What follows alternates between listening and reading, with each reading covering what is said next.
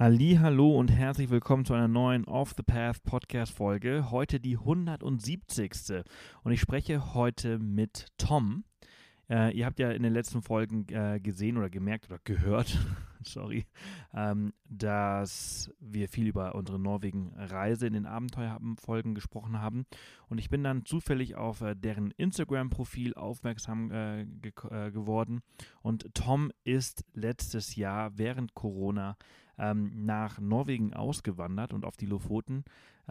Und ja, ich habe mich gefragt, wie ist das Leben denn dort außerhalb der Tourismussaison? Wie geht man mit dieser Dunkelheit um, die dauernd um einen herum ist im Winter? Und ja, wie lebt es sich in so einer sehr abgeschiedenen Gegend? Viele Fragen, ein sehr tolles und nettes Gespräch mit Tom und warum er aus Hamburg dann am Ende auf den Lofoten geendet ist. Eine tolle Story. Ich sitze aktuell gerade hier im Hotelzimmer in Banff in Kanada. Wir haben gerade 3 tolle Wochen hinter uns. 2 gigantische OTP-Abenteuer, also unsere Leserreisen, die wir ja ab und zu mal organisieren. Und wir hatten 2 Gruppen gerade hier in British Columbia, mit denen wir auf Hansen Island verbracht haben und mit Walen und Orcas gepaddelt sind. In Gruppe 1 haben wir über 50 Orcas gesehen an 2 verschiedenen Tagen. Das war ein gigantisches Erlebnis. Mit Gruppe 2 haben wir ein richtig krasses Walerlebnis gehabt, wo der Wal nur wenige Meter von uns entfernt aufgetaucht bzw. abgetaucht ist. Das war phänomenal, das war einzigartig. Das werden wir alle niemals vergessen. Ganz viel Gänsehaut. Und genau, wir haben, weil die Nachfrage so groß war, bereits einen Termin für nächstes Jahr für unsere Kanada-Reise. Wer Bock hat, sowas mal zu erleben im Westen Kanadas, auf der Johnstone Strait, also auf der Johnstone-Meeresenge, der kann vom 11. bis 17. September 2022 dabei sein. Wir haben aktuell, glaube ich, noch 3 Plätze frei. Das hat damit zu tun, wir haben es noch gar nicht so großartig veröffentlicht, aber wir hatten eine Warteliste und die meisten sind tatsächlich drauf aufgesprungen und haben die Plätze weggeschnappt.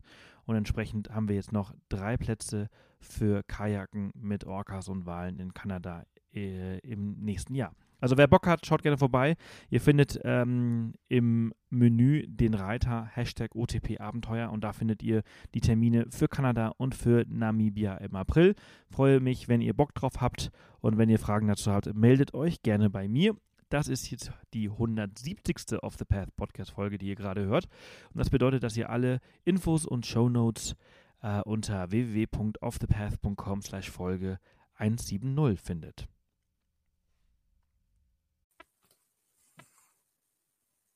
Tom, schön, dass du da bist. Hallo. Hallo Sebastian, grüß dich. Ich freue mich sehr, dass wir sprechen. Da, wo du lebst, da komme ich gerade her. Ja, von den Lofoten, genau. Das hat echt gepasst. Als wir so geschrieben haben auf Instagram, dachte ich so, boah, ey, wie geil ist das denn? Du hast einen mega geilen Roadtrip gemacht, der dein Leben verändert hat. Ja, genau. Letztes Jahr mit einem Freund gemeinsam haben wir uns mehr oder weniger spontan mal dazu entschieden, einen Sprinter umzubauen, den wir ganz günstig bekommen haben von einem Freund. Und genau, haben uns dann mal entschieden, einen Skandinavien-Roadtrip zu machen, mehr oder weniger ohne Zeitrahmen, weil er aus der Schule raus ist. Ich habe gerade mein Studium mehr oder weniger abgebrochen gehabt und genau deswegen haben wir uns mal spontan entschieden, einfach mal drauf loszufahren. Und sind dann letztes Jahr im Juli Richtung Schweden erstmal gestartet. Und also Sprinter sowieso richtig cool, habe ich ja auch. Ich habe gerade erst einen Sprinter ausgebaut oder ist ja eine never-ending Story. Man baut ja ständig aus, wenn man selber ausbaut. Aber das ist schon erstens ein geiles Gefühl, wenn man in einem eigenen Wagen, den man selbst ausgebaut hat, losfährt. Das ist das absolute Freiheitsgefühl. Und dann Schweden und dann später auch Norwegen ist natürlich halt auch nochmal richtig nice, ne? Weil es einfach landschaftlich richtig schön ist und du kannst fast überall stehen. Du hast so viele tolle Orte, die du besuchen kannst. Wie war die Reise? Ihr seid nach Schweden, hast du gerade gesagt?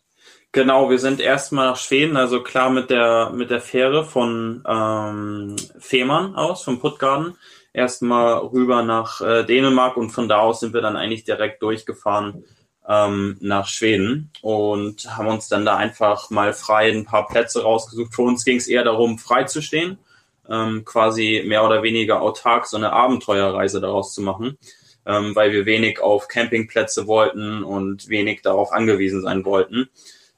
Ich muss dazu sagen, unser Sprinter, der war jetzt im Gegensatz zu eurem nicht ganz auf dem modernsten Niveau.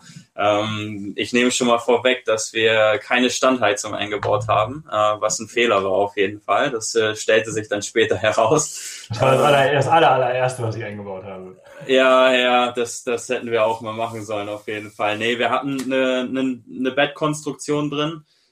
Wir hatten auch eine Küche uns eingebaut. Tatsächlich mussten wir aber auch ein bisschen Platz innen drin lassen, weil wir Motorräder mit dabei hatten. Wir haben nämlich eine Motocross und eine Enduro mitgehabt, eine KTM und eine Suzuki, mit denen wir dann auch da mal ab und zu durch die Gegend fahren wollten, weil in Schweden ist es auch relativ locker, dass man mal auch eben in den Wald fahren kann und da nicht jeder Nachbar direkt meckert oder der Förster, wie in Deutschland. Da hat man die Möglichkeit eher nicht. Und genau, dann haben wir uns da quasi anfangs einen kleinen Motorrad-Abenteuer-Trip draus gemacht. Sehr cool. Also was habt ihr dann gehabt? Habt ihr dann einen L2 gehabt und dann noch die Motorräder drin gehabt?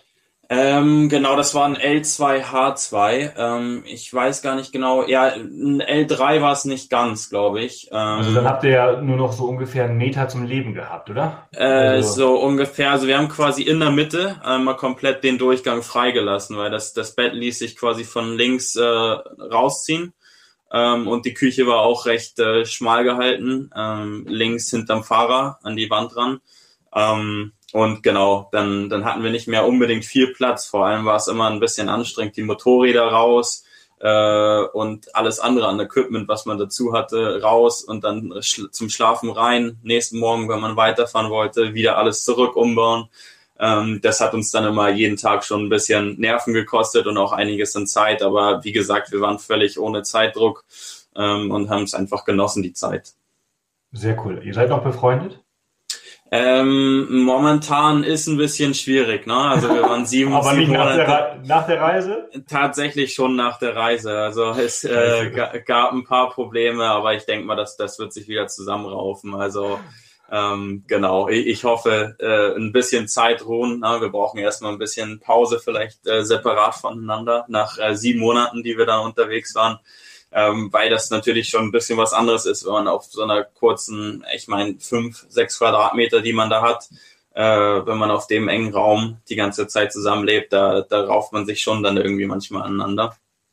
So ist das. Also ich glaube, das ist ja nicht nur unter Freunden, das ist unter allen Menschen so, wenn man auf 6 Quadratmeter mehr hat, so einen Wagen ja nicht.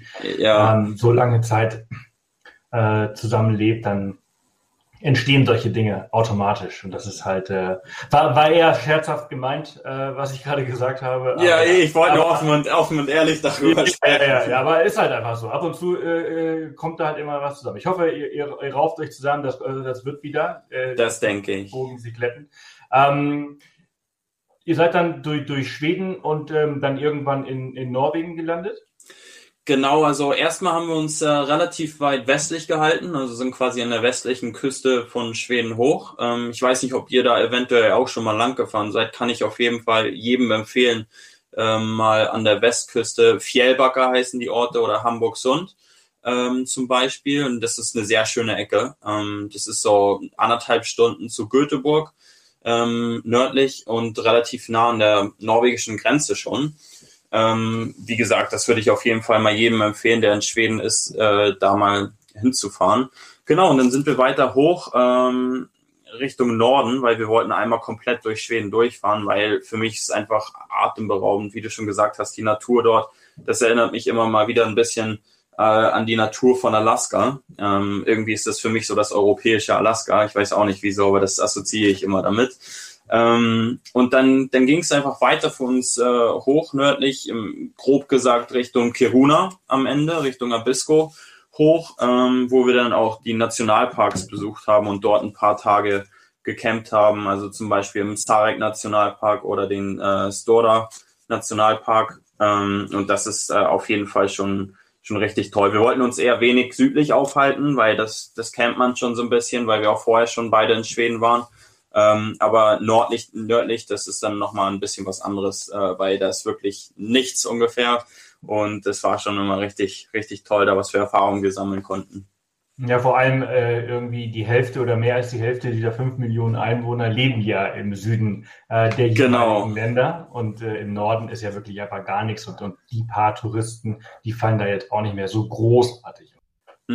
Genau, und ganz witzig auf der Reise war dann auch, was sich so spontan ergeben hat. Also wie gesagt, dadurch, dass wir keinen Plan haben, sondern irgendwie jeden Tag geschaut haben, wo geht's hin, worauf haben wir Lust heute, haben wir uns dann auch tatsächlich mal nachher, als wir dann in Östersund waren, das ist so quasi Mitte Schweden, schon etwas nördlicher, haben wir uns dann nochmal spontan dazu entschieden, dass wir auf einen Städtetrip gehen wollen und sind dann kurzerhand nach Stockholm gefahren für 3-4 Tage, haben dann dort mal zur Abwechslung in einem Hostel übernachtet, weil es in Stockholm natürlich ein bisschen schwierig ist, mit einem Camper zu stehen, und sind dann nach den 3-4 Tagen wieder hochgefahren, wieder zurück nach Östersund, und dann ging es weiter auf unser Route. Also da haben sich, wie gesagt, spontan immer komische Sachen ergeben, sage ich mal so. Aber das sind ja so die besten Erlebnisse. Wenn man so überhaupt gar keinen Plan hat und auch noch so viel Zeit hat, wie ihr es hattet, ist das auch schön, wenn man sich so treiben lassen kann. Genau, wir haben immer nach dem Motto, ohne Plan geht der Plan los, gelebt. Und das hat sich am Ende auch natürlich dann ausbezahlt. Also es war wirklich eine unvergessliche Reise, auch eine richtig tolle Abenteuerreise. Und genau, wir haben auch nette Leute unterwegs kennengelernt. Das war schon richtig toll. Und wie lange wart ihr dann in Schweden insgesamt? In Schweden waren wir von Ende Juli bis Anfang Oktober. Und Anfang Oktober ging es dann auch rauf oder quasi rüber zu den nach Norwegen und dann auch recht schnell auf die Lofoten. Also ich glaube, dann haben wir 3 Tage quasi vor den Lofoten verbracht und sind dann auch schon raufgefahren, weil das für uns so das erste Reiseziel war. Und uns ging es dann auch langsam ein bisschen darum, tatsächlich ja vielleicht sogar sich mal nach Arbeit umzuschauen. Aber das sind alles Dinge, die sich spontan dann ergeben haben. Und genau, als wir dann tatsächlich ein paar Tage auf den Lofoten waren, ich glaube, eine Woche waren wir hier, hat sich dann was ergeben. Ich weiß nicht, sagt dir Workaway was? Die Online-Plattform Workaway, genau. Wo man quasi, sage ich mal, an Farms geraten kann oder auch an Hostels, die einen dann Jobs anbieten, und dafür hast du dann halt eine Unterkunft und meistens auch eine Vergütung in Form von Essen. Und in unserem Fall war es halt so, dass wir dann tatsächlich hier jemanden getroffen haben, der ein Hotel besitzt. Der ist halb Deutscher, halb Finnisch. Und dort haben wir dann tatsächlich angefangen, in dem Hostel zu arbeiten. Also das war dann irgendwie mal, was das Housekeeping anbetrifft, mithelfen. Hauptsächlich haben wir uns darum gekümmert, das Haus ein bisschen auf Vordermann zu bringen, neue Dinge zu bauen, und genau, das war dann ganz cool, auch so eine Anlaufstelle zu haben, dass wir mal ein bisschen uns quasi wieder setteln können, dass wir mal wieder einen richtigen Standpunkt haben, anstatt die ganze Zeit immer on the road zu sein. Und genau, dann hat sich das alles so ergeben, dass ich mich ein bisschen in die Lofoten verguckt habe, und tatsächlich habe ich dann auch in diesem Hostel, wo wir gearbeitet haben, an Halloween meine Freundin, meine jetzige, kennengelernt. Die auf die Lofoten, die lebt schon hier seit 3-4 Jahren. Und genau, die habe ich dann dort kennengelernt. Irre. Und ich meine, du sitzt jetzt gerade auf den Lofoten, das können wir schon mal vorwegnehmen. Das heißt also, die Geschichte geht gut aus und du hast dich wirklich, wirklich verliebt. Warst du offen dafür? War das irgendwie dein Plan, nicht mehr wirklich zurück nach Deutschland zu kommen? Oder ja, wie ist das entstanden? Entstanden ist das eigentlich so mit der Zeit. Im Voraus natürlich, als wir gestartet sind in Hamburg, haben uns immer alle gefragt, ja, wann kommt ihr denn wieder und wie lange wird der Trip dauern? 2 Monate? Und wir haben immer geantwortet, wissen wir nicht, das kann auch ein Jahr dauern oder so. Und so ist es dann natürlich am Ende gekommen, dass wir irgendwie auf die Lofoten gekommen sind und dachten, wir haben gar keinen Stress, und die Entscheidung für mich, dann persönlich hier zu bleiben, ist dann im Winter, im Dezember ungefähr gefallen. kurz vor Weihnachten, weil mir fiel es am Anfang ein bisschen schwer. Ich habe die Lofoten auch eigentlich immer nur als Touristenziel gesehen, dass man hier hinkommt, vielleicht eine Woche, wenn es hochkommt, irgendwie die Zeit verbringt und dann geht's wieder ab nach Hause. Aber ich hatte hier eigentlich mehr oder weniger richtig viele Möglichkeiten, die sich dadurch ergeben haben. Also dadurch, dass meine Freundin hier schon quasi ein Haus hatte, einen festen Beruf, war das dann für mich ein etwas leichterer Einstieg auch hier.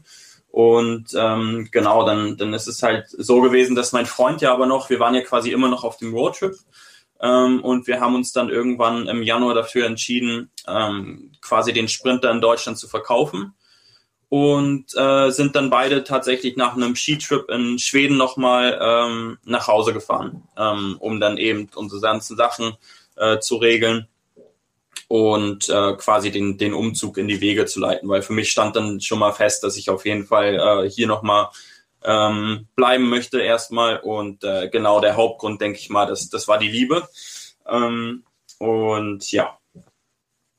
Und wir sprechen jetzt vom Jahr 2020, ne? Also vom letzten Jahr. Genau, wir sprechen vom letzten Jahr quasi im Dezember, wo dann die Entscheidung für mich gefallen ist, hier auf die Lofoten zu ziehen. Während die meisten Leute ein richtiges Scheißjahr gehabt haben, Corona sei Dank, hast du ein ziemlich gutes Jahr gehabt. Ich muss tatsächlich sagen, also es war die beste Entscheidung, die ich somit in meinem Leben getroffen habe, auf diesen Roadtrip erstmal zu fahren, weil in Schweden, sobald du über die Grenze gefahren bist, hast du überhaupt nichts gemerkt. Ja, das war ja Corona-frei. Also genau, das Covid hat Corona immer im Bogen gemacht. Ja, dass Covid überhaupt existiert und auch generell, was sich für mich in dieser Zeit ergeben hat, war einfach super. Also ich muss sagen, ich hatte durch Covid keine größeren Einflüsse, im Gegenteil sogar. Sehr cool. Und jetzt bist du mittlerweile auch schon fast ein Jahr dort, was total irre ist. Aber jetzt nochmal kurz zurück. Also ihr habt entschieden, zurückzufahren. Ihr habt noch einen Skitrip gemacht, einen Sprinter verkauft und dann hast du dein Hab und Gut wahrscheinlich in einen anderen Camper, Sprinter, Transporter gepackt und bist diese 2700 Kilometer wieder zurückgefahren. Was war das für ein Gefühl? Am Anfang habe ich ein bisschen Zeitdruck verspürt, ehrlich gesagt, weil meine Freundin, die aus Polen kommt, die ist auch nochmal zurück in die Heimat und wir wollten eigentlich schnellstmöglich wieder hoch auf die Lofoten. Also hatte ich, glaube ich, knapp 2 Wochen in Hamburg, das alles zu organisieren. Sprinter verkaufen, neues Camperprojekt kaufen, weil ich gerne hier einen zum Umbauen wieder hätte. Und genau, dann führte eins zum anderen, dass ich dann den Sprinter verkauft habe. Den hat jemand aus Karlsruhe abgeholt. Dann habe ich mir einen Tag später einen Hyundai H350 gekauft, der halt auch bauähnlich zum Sprinter und zum VW Crafter ist. Und dann ging es da nach Polen nochmal kurz, da habe ich meine Freundin eingesammelt und dann sind wir gemeinsam hoch auf die Lofoten mit allem, was wir hatten, gefahren. Also der Transporter, und wenn man sich überlegt, der Transporter war komplett leer, der war komplett voll bis oben hin. Also da haben wir wirklich jeden Platz ausgenutzt, den Transporter hat. Und da waren wir, glaube ich, auch mehr oder weniger glücklich, dass wir nicht angehalten worden sind an der Grenze und kontrolliert worden sind. Ja, kann teuer werden, ne? Ja, allerdings. Und der war definitiv überladen. Ja. Ich weiß sehr, wovon du sprichst.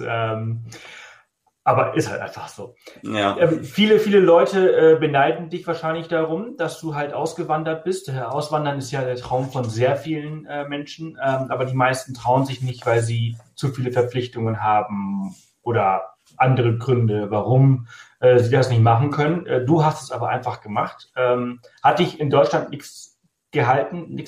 Hast du nichts gehabt, wohin du hättest zurückgehen können, worauf du dich gefreut hast? Ist dir das einfach gefallen, die Entscheidung? Die Entscheidung ist mir schon ziemlich einfach gefallen. Also wie gesagt, ich habe Fahrzeugbau in Hamburg studiert, aber auch recht schnell nach 3 Semestern gemerkt, dass es nicht ganz so meins ist. Und dann habe ich erstmal quasi unterwegs online gearbeitet. Das war für eine Offroad-Firma in Hamburg, für die ich dann glücklicherweise auch die ganze Zeit auf dem Roadtrip arbeiten konnte und so quasi die Reise finanzieren konnte. Das hat sich dann aber im Winter halt auch so ergeben, dass ich dann den Job nicht mehr hatte, weil ich eben, sage ich mal, dann eher hier auf den Lofoten schon schon zur Ruhe gekommen bin und sich das dann so ergeben hat. Und genau, in Hamburg hat mich dann dadurch mehr oder weniger nicht mehr wirklich was festgehalten. Also klar, es war immer noch die Heimat, das Zuhause, aber letztendlich war da nichts wirklich Festes, was mir gesagt hat, ich kann jetzt nicht irgendwie auf die Lofoten ziehen, weil das ist so eine Lebenschance quasi, die man nicht jedes Jahr bekommt oder quasi eventuell nicht noch einmal. Und deswegen dachte ich, die muss ich jetzt greifen und das nutzen, mir hier irgendwie vielleicht was aufzubauen auf den Lofoten. Und ich würde auch jedem empfehlen, der irgendwie Angst hat. Ich möchte auch ehrlich sein, also ich bin nicht mit viel Ersparten hierher gekommen. Ich habe nämlich meinen letzten Euro für den Camper vorher ausgegeben, also für das Hyundai-Projekt, was ich da gekauft habe. Und dann ging es wirklich mit unter 1.000 Euro. Also wenn wir wirklich offen und ehrlich über die Zahlen sprechen, mit unter 1.000 Euro bin ich hierher gekommen. Habe relativ Glück gehabt, dass ich schnell an die richtigen Kontakte gekommen bin und so, dass ich dann auch relativ schnell zu einem Job hier gekommen bin. Das ist irre. Das ist, weil, also ich meine, Norwegen per se und die Lofoten, die sind auch einfach nicht günstig. Klar, du hast Glück gehabt, du hast die Unterkunft gehabt, aber das ist schon auch sehr viel Glück. Viel Glück im Glück. Ja, muss man dazu sagen, dass da auch ein bisschen Glück dazu kommen muss. Aber ich meine, ich habe auch viel dafür getan. Also in dem Hostel am Anfang noch, da haben wir relativ viele Kontakte geschlossen. Wir haben da wirklich viel Arbeit auch reingesteckt. Und dadurch sind dann auch die Kontakte gekommen für den Job, den ich jetzt hier ausüben kann. Weil tatsächlich auf den Lofoten ist es eigentlich so, dass du mehr oder weniger nur einen saisonalen Job bekommen kannst. Also quasi sei es im Restaurant oder im Hotel. Aber ich habe das Glück, dass ich jetzt hier als Tischler arbeiten kann. Eben dadurch, dass ich Erfahrungen im Camper sammeln konnte und auch teilweise irgendwie kleinere Projekte mit meinem Dad zu Hause gemacht habe, habe ich da etwas an Erfahrung und kann jetzt hier tatsächlich als ungelernter Tischler arbeiten, was ein riesengroßes Privileg ist und mir auch die Möglichkeit ergibt, hier tatsächlich tagtäglich das Leben zu finanzieren. Die Lofoten sind ja bekannt als wahnsinnige, also als Touristenmagnet eigentlich. Also es sind ja unglaublich viele Leute. Ich war ja erst letzte Woche dort und habe gesehen, wie viele Camper und Reisende da unterwegs waren. Und entsprechend sind die Menschen, so kenne ich das halt aus meiner Erfahrung auf Mallorca oder halt eben auch hier in Garmisch, die sind halt Fremde, die dort leben, gewohnt. Wie haben die Norweger oder wie nennt man die Menschen der Lofotaner? Weiß ich nicht. Ich glaube, dafür gibt es keinen bestimmten Begriff. Also man nennt sie nicht Lofotisianer oder irgendwie so. Weiß ich irgendwie so. Aber wie haben sie auf dich reagiert, jetzt wo du halt einer von ihnen bist? Also ja, da auch 365 Tage im Jahr lebst. Ja, also ich glaube, am Anfang sind Norweger oder Skandinavier generell immer noch sehr skeptische Menschen, weil das ist so die skandinavische Einstellung, dass es sehr, sehr schwer ist, quasi in deren privaten Raum einzutreten. Also ich habe immer das Gefühl, dass Skandinavier, speziell aber auch Norweger, eher für sich sein wollen und quasi so eine Blase um sich rum kreieren. Und gerade hier auf den Lofoten hat man auch recht wenig Einheimische. Also es sind viele Leute, die tatsächlich jede Saison hierher kommen oder auch ein Haus in, sei es Oslo, besitzen und dann immer für bestimmte Zeiten hierher kommen. Deswegen war es recht schwierig, Anschluss zu finden an Einheimische. Aber ich denke, quasi wenn man den beweist, dass man hier die Wintersaison auch bleibt und nicht nur für den Sommer kommt, das ist dann so eine Art Aufnahmeritual, dass man denen auch zeigt, dass man gewollt ist, hier zu bleiben. Und gerade wenn man auch versucht, teilweise, auch wenn es nur ein paar Sätze sind oder ein paar Wörter, Norwegisch zu sprechen im tagtäglichen Gebrauch, wenn du hier einkaufen gehst oder auch mit deinen Mitarbeitern sprichst, ich glaube, dann nehmen die einen auch noch herzlicher auf, wenn man auch wirklich offen zeigt, dass man hier gerne bleiben möchte. Hm. Nach dem Motto, das ist so hart, ein Winter auf den Lofoten, wer das überlebt, der gehört jetzt zu uns. Genau. Wenn man nicht die Winterdepression hier oben bekommt, auch gerade aufgrund des Tageslichts im Winter, dann hat man es denen auf jeden Fall bewiesen. Was ich aber auch auf jeden Fall sagen muss, ist, dass ich das Gefühl hatte, in Schweden hätte es man noch ein bisschen leichter. Aber das kommt auch drauf an welche Leute man gerät, denke ich mal. Aber unterwegs habe ich mit meinem Freund auf dem Roadtrip auch auf jeden Fall tolle, nette Kontakte zu Schweden geschlossen. Und somit hat sich dann halt auch einiges ergeben für uns dort. Meine Erfahrung mit den Skandinaviern oder den Nordeuropäern ist immer, dass sie halt sehr distanziert und kalt oberflächlich sind, aber wenn du einmal diese Schale geknackt hast, dann sind sie wahnsinnig herzlich. Genau, also das was du gerade erwähnt hast, das sagt man ja eigentlich auch immer von Hamburgern, dass sie immer sehr von oben herabschauend sind oder halt auch eher für sich sind, eher das Kühlere. Daher war ich das schon ein bisschen gewohnt und war vielleicht etwas abgehärteter. Aber ja, wie du schon sagst, also wenn man da einmal quasi die Barriere durchbrochen hat, dann wird man auch mit offenen Armen empfangen und dann ist es auch auf jeden Fall schön, mal den privateren Einblick zu bekommen, wenn man aufgenommen wird quasi. Ja, auf jeden Fall. Jetzt hast du ja gerade auch diesen Winter auch mal angesprochen. Und ich meine, wir waren gerade dort und der Sommer ist ja einfach, ne? Das ist ja geil. Also die ganze Zeit Tageslicht. Jetzt langsam wird's dunkel, ne? Ja. Also jetzt hat man schon mal so 2 Stunden Dunkelheit. Oder eine, ja. Weiß ich jetzt gerade nicht. Aber als wir vor 2 Wochen noch da waren, da war es halt schon noch gar nicht dunkel geworden. Aber ich denke mal, jetzt wird's ein bisschen. Aber ich stelle mir das sehr, sehr anstrengend vor, wenn es halt die ganze Zeit dunkel wird und halt tagsüber nur so eine Dämmerungsstimmung halt maximal wird. Wie ist das? Genau, also im Winter muss man auf jeden Fall wissen, dass es hier die Hochzeit im Winter ist Dezember und da hast du dann wirklich an reinem Tageslicht 30 Minuten, wenn es hochkommt. Und dann heißt es auch noch nicht mal, dass du wirklich Tageslicht hast. Dann ist es so wie schlechtes Wetter in Deutschland, dass es quasi den ganzen Tag grau ist. Und die Sonne kommt da irgendwie selten zum Vorschein. Also das ist dann schon ein bisschen ungewohnt. Vor allem stimmt es auch so ein bisschen den Tagesablauf. Wenn du dann morgens aufwachst, es ist komplett dunkel und irgendwie um 2 Uhr ist es dann auch schon wieder komplett dunkel. Das bestimmt dann schon ein bisschen deinen Tagesablauf. Aber nichtsdestotrotz gibt es trotzdem einige Möglichkeiten noch hier auf den Lofoten, quasi Aktivitäten auszuüben.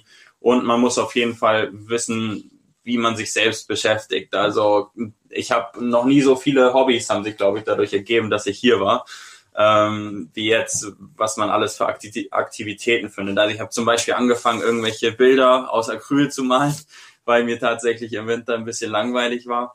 Und so ergeben sich auch andere Sachen. Aber tatsächlich im Winter kannst du auch Winterwanderung unternehmen. Surfen gehen wir hier auch ab und zu. Wir haben sehr tolle Orte hier auf den Lofoten, um surfen zu gehen tatsächlich. Was man mit einem dickeren Neoprenanzug dann auch im Winter machen kann. Und dann gibt's auch die Polarlichter, die sich durch die Dunkelheit ergeben, was auch auf jeden Fall ein Spektakel am Himmel immer ist. Vielleicht kennt ihr es auch. Weiß nicht, habt ihr die schon mal gesehen, die Polarlichter? Ja, ich habe mal, ich glaube, 10 Tage in Alta gemacht. Das ist ja nochmal ein bisschen nördlicher von euch. Ja.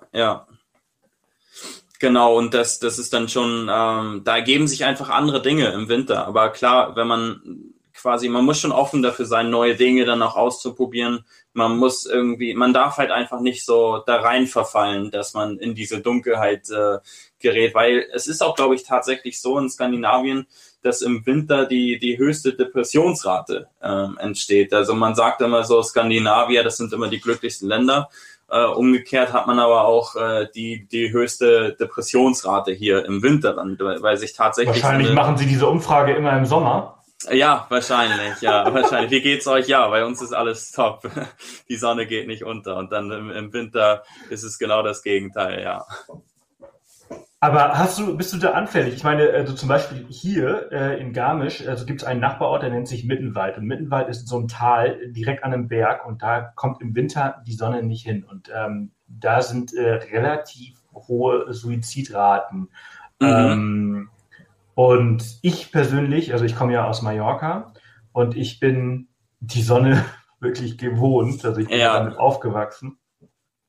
Und ich weiß, dass ich halt früher, ist jetzt nicht das allererste Mal, dass ich in Bayern lebe, bei diesem Winter halt wirklich in eine regelrechte Winterdepression gefallen bin. Ist jetzt hier in Garmisch nicht so schlimm, weil halt immer weiß-blau, also immer viel richtiger Winter, also Schnee und halt Sonnenschein. Aber ich erinnere mich so vier Winter in Berlin, also von Oktober bis März war grau. So kennst du es ja wahrscheinlich auch aus Hamburg. Ja, auf jeden Fall. Bist du da für anfällig für so Thema Winterdepression, für diese Dunkelheit, oder ist das okay? Absolut gar nicht, würde ich sagen, weil, wie du gerade schon gesagt hast, aus Hamburg kennt man das Wetter auch. Da ist es eigentlich auch das ganze Jahr über fast grau und regnerisch. Daher ist es absolut gar kein Problem für mich, irgendwie hier den Winter zu überstehen. Was man aber auch dazu sagen muss, die richtige Wintersaison, die startet hier recht spät. Also es fängt im Dezember noch gar nicht an zu schneien, wobei man vielleicht denkt, ja, ihr seid ja super weit oben im Norden. Aber dadurch, dass man hier die Winde vom Golf von Mexiko hat, ist es halt auch noch verhältnismäßig warm im Winter, im Dezember. Da hast du dann immer noch 5 Grad. Was für mich im Dezember halt relativ warm noch ist, dass man da nicht die Minusgrade hat. Und genau, wie gesagt, ich habe auch das Fischen tatsächlich hier für mich entdeckt auf Norwegen.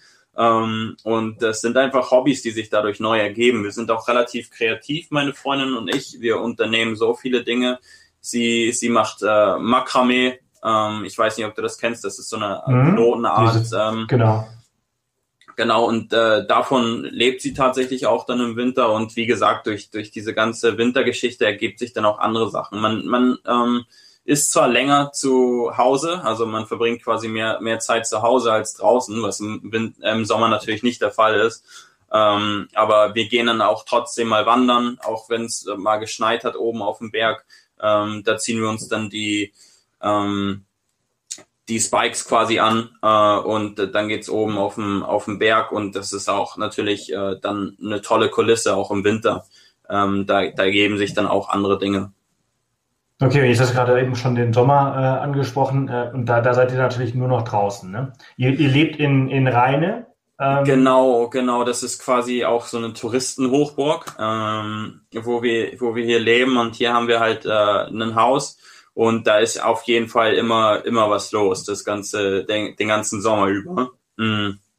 Und genau, im Sommer ist es halt einfach so, wenn du von der Arbeit kommst, dann geht's eigentlich gleich weiter. Dann gehst du wandern, gehst du auch fischen, surfen, je nachdem, wie natürlich auch das Wetter ist. Und was hier auch ein großes Privileg ist, was ich sagen muss, als Einwohner quasi der Insel, da bekommst du dann noch relativ viele Rabatte und sehr, sehr viele Vorteile gegenüber den Touristen, sage ich mal. Also alles, was man als Tourist hier unternehmen kann, sei es einen Kajak-Trip, wofür die Lofoten ja auch sehr bekannt sind, oder diese typischen Boottouren. Sowas bekommen wir dann halt quasi gratis. Natürlich auch nicht jede Woche, aber um mal so die Erfahrung zu machen, kann man dann ab und zu mal sich da ein Boot ausleihen oder auch mit den Kajaks raus aufs Wasser. Das ist ja cool. Also es ist ja super, ich kenne das habe ich noch nie gehört, das kenne ich nirgendwo. Also hier in Garmisch ist auf gar keinen Fall so, dass du irgendwie als Einheimischer oder hier Lebender irgendwelche Rabatte bekommst. Und auf Mallorca ist es schon manchmal so, aber relativ selten noch. Aber ja, das ist total geil.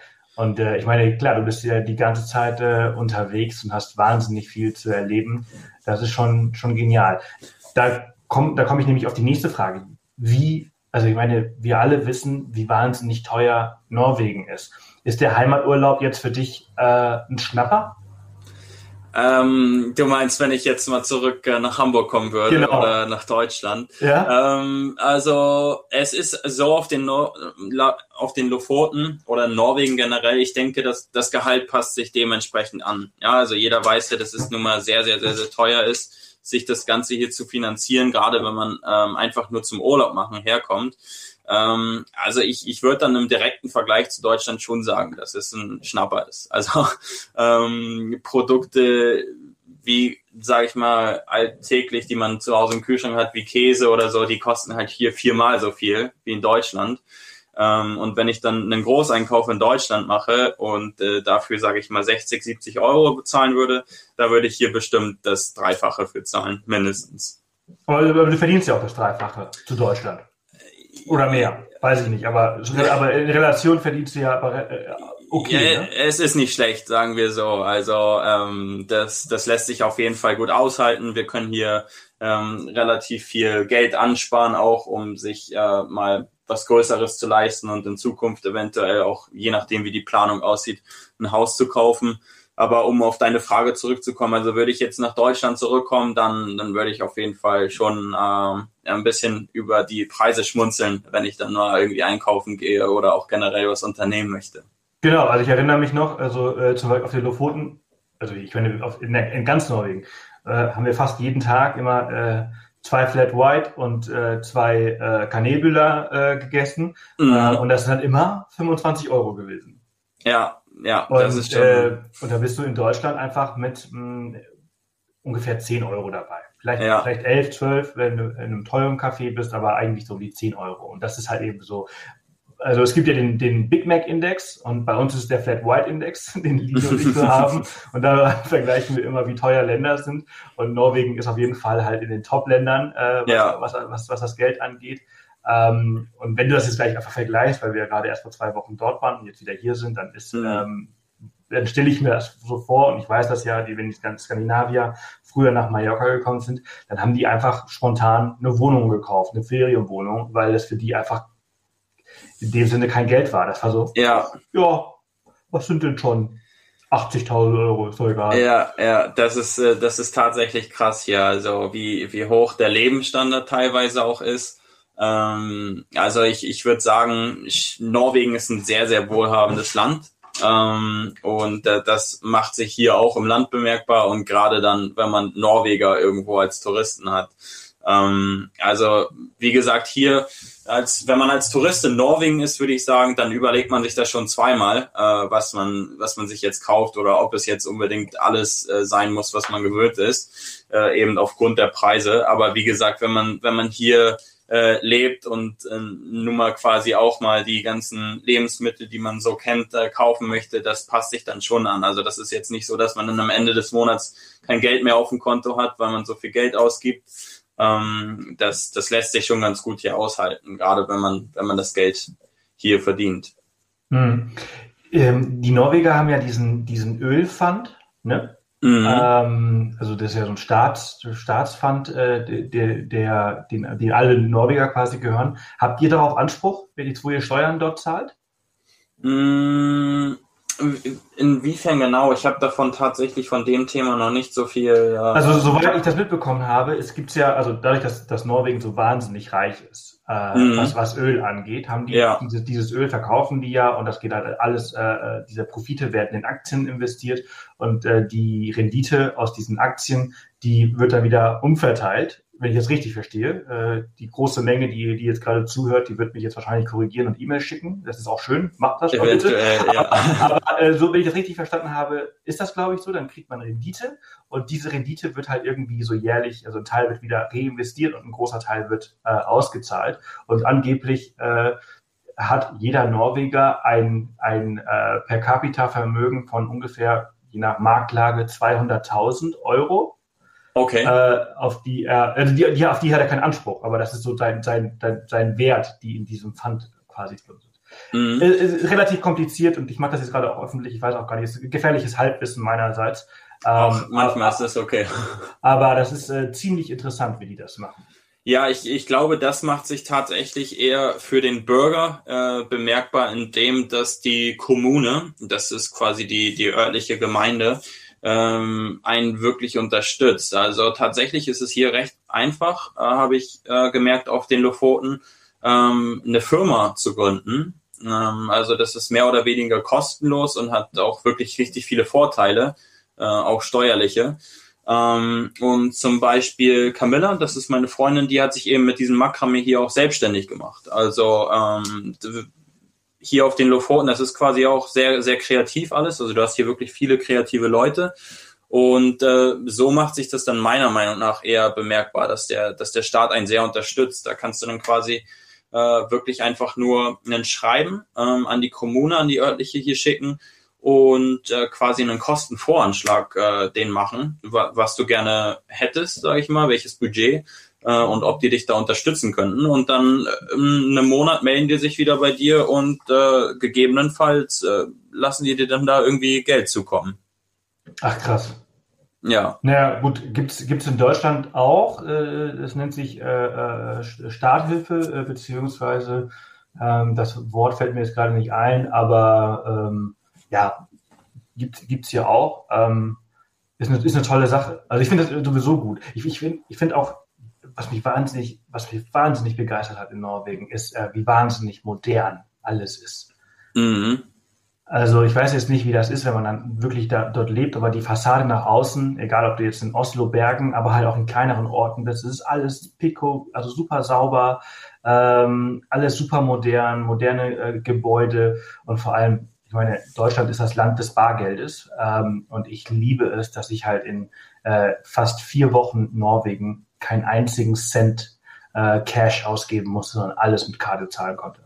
Ja, also bei uns ist es tatsächlich auch so, was das Thema angeht. Ich habe, glaube ich, seitdem ich hier bin, nicht ein einziges bisschen Bargeld bei mir gehabt.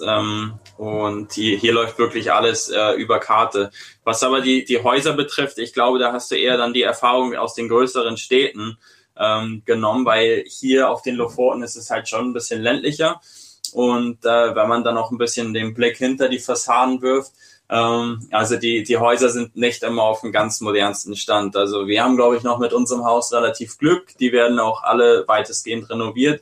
Es gibt ja aber auch auf jeden Fall Häuser, die nicht mehr auf einem ganz neuen Stand sind, weil eben durchs Klima, durch die raue See hier und durch den Salzgehalt in der Luft auch wird alles schon sehr stark angegriffen. Also sei es Autos oder auch die Häuser hier. Aber an sich hast du schon recht, also das Leben hier ist sehr modern, auf welchem Stand man hier angekommen ist, also auch gerade was die Automobilindustrie angeht, du wirst hier sogar vom Staat gesponsert, wenn du dir jetzt einen Tesla holst, also wenn du dir quasi ein Elektrofahrzeug holst, das würde für einen selber eher profitabler werden, als dass man da großartig viel Geld jetzt für ein neues Auto ausgibt. Das ist ja unglaublich, ne? Also im Süden Norwegens ist ja jedes zehnte Auto ein Tesla und jedes zweite irgendwie ein Elektrofahrzeug oder halt ein Hybrid. Auf den Lofoten war das jetzt nicht so viel, ist mir aufgefallen. Da waren noch sehr viele Benziner unterwegs, aber das Komplettbild von Norwegen war gigantisch. Ja, also das ist wirklich extrem, auf welchem Stand der Dinge, die hier teilweise sind, wo es in Deutschland noch gar nicht so richtig angenommen wird, ist hier wirklich jeder bereit, irgendwie sich ein Elektrofahrzeug zuzulegen. Und auch wenn es als Zweitwagen ist, hat hier so gefühlt jeder einen in der Garage stehen. Ja, es ist halb bekloppt. Und ihr habt, ich meine, habt ihr Glasfaser? Ihr habt Glasfaser, ne, bei euch in Rheine? Ja. Und das ist halt total irre. Also man muss sich ja vorstellen, die Lofoten haben 24.000 Einwohner. Mhm. Und das ist einfach total wenig. Und vor allem sind diese 24.000 Einwohner auf, würde ich jetzt mal sagen, wie lang sind die Lofoten? Das heißt 200 Kilometer, vielleicht sogar ein bisschen mehr? Ja, fast ein bisschen mehr, würde ich sagen. Und die sind da halt irgendwie so sporadisch hier ein Häuschen, da ein Häuschen verteilt. Und diese Infrastruktur hinzustellen, ist total kostspielig. Und die machen es trotzdem. Wenn wir hier halt in Deutschland seit Jahren von flächendeckender Infrastruktur sprechen und DSL für alle und so weiter und also Meilen davon entfernt sind, ist das ja da wirklich, also ich kann jetzt nicht für alle sprechen, aber ich weiß, dass als wir da in Schweden sogar zum Beispiel waren, auf diesem Kanutrip vorher, da war das Basiscamp eine Hütte mitten im Nirgendwo und die hatte Glasfaser, total geil. Ja, das ist eben der moderne Standard, von dem du auch eben schon gesprochen hast. Also, dass das ist man von Deutschland einfach gar nicht gewöhnt. Und ich glaube, das ist so die offene Art dem gegenüber von den Norwegern oder von den Skandinaviern auch generell. Ja, aber man muss dazu sagen, die haben natürlich auch einfach wirklich viel Geld durch dieses ganze Öl. Wenn man sich vorstellt, ich glaube, 1960 war Norwegen noch eins der ärmsten Länder Europas mit Griechenland. Ja. Das Thema hatten wir auch gerade tatsächlich mit Einheimischen hier, welches Privileg das eigentlich ist, dass das Land an sich sehr, sehr wohlhabend ist. Also das eröffnet natürlich komplett neue Möglichkeiten. und lässt sich dann halt auch im alltäglichen Leben widerspiegeln. Ja, was sagen die dazu? Also, dass es ein Privileg ist, ja, aber ich meine, 1960, das kennen ja viele noch. Also tatsächlich hast du hier nicht mehr so die ganz ältere Generation von ganz früher, weil ich habe ein bisschen das Gefühl, dass die Lofoten auch gerade jetzt ein bisschen im Wandel sind. Also wir sind so die neue Generation, die jetzt gerade hochkommen, und das befindet sich gerade auch so ein bisschen im Wandel hier alles. Aber ich denke, man nimmt es schon ganz gerne hier an. Also wie wohlhabend das Land ist. Die Leute vertreten das natürlich auch gerne so ein bisschen und zeigen das nach außen hin, deren Lebensstandard. Genau. Ja, ich finde mich total irre. Also früher waren das ja nur Fischer und Holzfäller. Ja. Und heute durch das ganze Öl, ich meine, das ist auch total irre. Die sind ja Weltmeister im Tunnelbauen. Ja. Also was man da an Tunnel, also wie viele Tunnel man dadurch fährt. Ich meine, klar, für uns als Deutsche, ich habe die Rechnung noch nicht bekommen für diese ganzen Mautgebühren. Die würde jetzt bestimmt irgendwann bald mal per Post kommen. Ja, die wird auch, glaube ich, eine gute sein. Und einmal quer durch Norwegen, hoch und runter, durch diese vielen Tunnel und diese vielen Fähren, und wo du nirgendwo was bezahlen musst, weil alles über die Kamera gemacht wird und dann dein Kennzeichen gescannt und du dann irgendwann später eine Rechnung bekommst. Eieiei. Ja. Da verliert man schnell auch den Überblick, ja. Das hat sich bei mir auch am Ende herausgestellt. Da denkt man gar nicht dran, wie viel man dann eigentlich teilweise auch unterwegs bezahlt. Aber sag mal, du warst ja mit dem Sprinter unterwegs, beziehungsweise mit deinem Hyundai jetzt.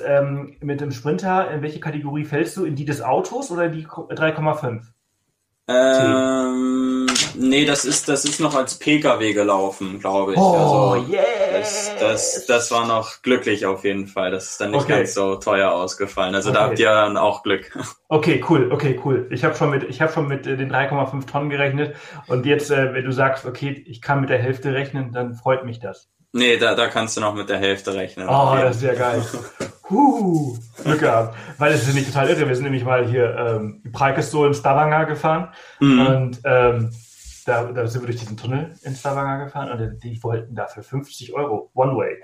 Und dann mussten wir halt auch diesen ganzen Weg wieder zurück durch diesen Tunnel. Ja. Und ich habe dann erst im Nachhinein gecheckt, dass ich auch eine günstigere Fähre nehmen kann, aber das habe ich halt erst im Nachhinein gecheckt. Ich habe so vor, 100 Euro, um einmal kurz für einen Kaffee in der Stadt zu trinken, ist ein bisschen viel. Ja, also das lässt man sich hier auch teilweise gut bezahlen für die Touristen quasi, dass man das ganze Geld auch wieder ein bisschen reinbekommt, um den Touristen das zu bieten, was man hier nun mal bekommt. Also du hast hier auch, ich weiß nicht, wart ihr in Nussfjord? Ich habe bei euch auf Instagram gesehen, dass ihr bei diesem coolen Berg quasi im Hintergrund gefahren seid. Und wenn du dort in der Hochsaison in das Dörfchen fahren möchtest, dann musst du da quasi auch tatsächlich Eintritt zahlen, um die Stadt besuchen zu dürfen. Ja. Finde ich ja eigentlich auch, ich meine, die ist ja auch wirklich wahnsinnig voll. Also da ist es eigentlich, also einerseits finde ich immer so ein bisschen schwierig, aber andererseits verstehe ich das ja, weil die Einheimischen haben ja nichts davon. Ja. Also ich habe das zum Beispiel zuallererst mal, habe ich glaube ich in Dänemark gemerkt, was so Camper-Tourismus, Durchreisetourismus halt manchmal bedeutet. Also ich bin einmal komplett durch Dänemark gefahren, habe diese ganze Infrastruktur genutzt und habe da keinen einzigen Cent ausgegeben. Und nur so bekommst du halt wirklich so ein bisschen deinen Teil des Kuchens. Genau, tatsächlich muss es ja auch irgendwie wieder reinkommen. Also man kann ja quasi nicht immer nur geben. Und im ersten Augenblick denkt man vielleicht auch ein bisschen dann als Tourist darüber nach, dass es so ein bisschen Abzocke ist. Aber irgendwie muss man dann halt auch die Abstriche machen, dass es auch irgendwo herkommen muss. Und tatsächlich, was man auch hier auf den Lofoten persönlich, finde ich, hat, dass es super sauber ist. Also ja, voll. Du hast hier absolut keinen Müll irgendwo rumliegen, teilweise vielleicht an den Parkplätzen, aber das ist dann auch am selben Tag wieder weg. Also hier wird alles immer direkt sauber gehalten. Und genau. Ja, cool. Tom, ey, es scheint, als hättest du alles richtig gemacht, oder? Ja, also auch als Fazit kann ich festhalten, dass es definitiv die richtige Entscheidung war, hierher zu kommen. Ich habe einen tollen Job, eine tolle Freundin hier. Teilweise hat man natürlich ein bisschen Heimweh nach Hause, weil tatsächlich auch die Distanz sehr, sehr groß ist. Man kann jetzt nicht mal eben zu sagen, ja, kommt mal vorbei oder wir fahren mal jetzt eben zurück für ein paar Tage. Die Umgebung hier ist atemberaubend und auch für die Zukunft haben jetzt Camilla und ich hier auf jeden Fall einiges geplant. Wir werden jetzt sogar ein kleines Art- und Craft-Festival hier organisieren, weil Camilla hier im Touristencenter arbeitet und dadurch haben wir eigentlich ganz gute Kontakte und ich denke mal, da werden sich jetzt einige Dinge auch ergeben für uns. Klasse, sehr cool. Ich wünsche euch da ganz viel Erfolg. Eine letzte Frage noch. 2 Tage nachdem ich die Lofoten verlassen habe, haben Sie da bei der, wie heißt die, Kalvika Lodge, ja. Orcas irgendwo beim Kajaken morgens gesehen. Wie oft hast du sie schon gesehen? Orcas habe ich tatsächlich persönlich noch keine gesehen. Ich habe einen Minkwal gesehen. Ich glaube, auf Deutsch ist das ein Schweinswal, der aber auch schon etwas größer war. Den haben wir letztens gesehen. Und was wir tatsächlich auch schon gesehen haben, waren Haie. Du hast hier die Haie, die nur Plankton essen. Mir fällt da jetzt gerade auch nicht der deutsche Name ein. Das sind Basken. Basking Sharks, ja. Genau, und die haben wir jetzt tatsächlich auch schon gesehen an dem Ort, wo wir immer surfen gehen, in Unstadt. Ich weiß nicht, ob ihr da jetzt auch haben wart. Wir auch, ja. Genau, und die gibt's hier tatsächlich auch, was mich jetzt da ein bisschen davon abhält, wieder zurück ins Wasser zu gehen. Aber die essen ja nur Plankton. Ja, aber trotzdem, die werden schon ganz schön groß oder sind schon ganz schön groß und das sieht dann schon ein bisschen beeindruckend aus. Okay, cool. Ja, ich war total neidisch, als ich diese Bilder von den Orcas gesehen habe, beziehungsweise dieses Video. Wir fliegen ja nächsten Monat nach Kanada, um mit Orcas zu kajaken und ich freue mich, ich liebe Orcas. Und ja. Ich war total traurig, dass ich keine gesehen habe, beziehungsweise keine Möglichkeit gehabt habe. Durch den vielen Wind konnten wir jetzt nicht kajaken. Habt ihr die generell aber auf eurer Reise in Norwegen jetzt sehen können? Nein, gar keine. Okay, aber ich muss auch dazu sagen, dass tatsächlich diesen Sommer kaum welche hier sind. Also ich weiß nicht genau, woran es liegt, aber die Fischer, die berichten auch hier immer, dass recht wenig Orcas momentan gesichtet werden. Also ich glaube, ihr seid da nicht die Einzigen, die dann vielleicht etwas trauriger nach Hause fahren müssten wieder. Ja, müssen wir vielleicht zum Sardine Run im November kommen. Ja. Dann sollten ja genug da sein. Ja, auf jeden Fall. Ja. Sehr cool. Du, vielen, vielen Dank für deine Zeit. Ich bin total begeistert von dem, was du erzählt hast und Hut ab für deinen Mut, dass du das gemacht hast, ins kalte Wasser gesprungen bist und diesen Winter überlebt hast, diesen Sommer jetzt so toll gemacht hast. Ich wünsche dir viel Erfolg für den nächsten Winter und für eure Zukunft, für dich und Camilla, was ihr da noch so vorhabt. Ja, vielen, vielen Dank, Sebastian, auch für deine Zeit. Hat mich sehr gefreut, auch mal so persönlich mit euch zu quatschen oder mit dir. Und genau, falls noch Fragen nach dem Podcast sich ergeben, können die Leute ja auch einfach dich kontaktieren. Du kannst ja vielleicht auch meinen Kontakt weitergeben. Instagram. Wir haben ja über Instagram sind wir in Kontakt getreten und ich würde einfach deinen Instagram einfach in die Shownotes packen und dann können sie dir folgen und dir schreiben und euch bei euren Abenteuern folgen. Das machen wir so. Super. Dann habt noch einen schönen Tag, Sebastian, und wir bleiben in Kontakt auf jeden Fall. Ganz genau. Bis bald, ne? Danke. Tschüss. Ja, das war's auch schon wieder mit dieser Folge. Vielen Dank an Tom für seine Zeit und war ein tolles Gespräch. Wenn ihr das jetzt auch so findet, dann freue ich mich natürlich über eine Bewertung auf den verschiedenen Portalen, wo man etwas bewerten kann. Auf manchen kann man es nicht. Teilt den Podcast gerne mit euren Freunden und empfehlt uns weiter. Und ansonsten wünsche ich euch alles Gute. Passt auf euch auf und wir hören uns sehr bald wieder.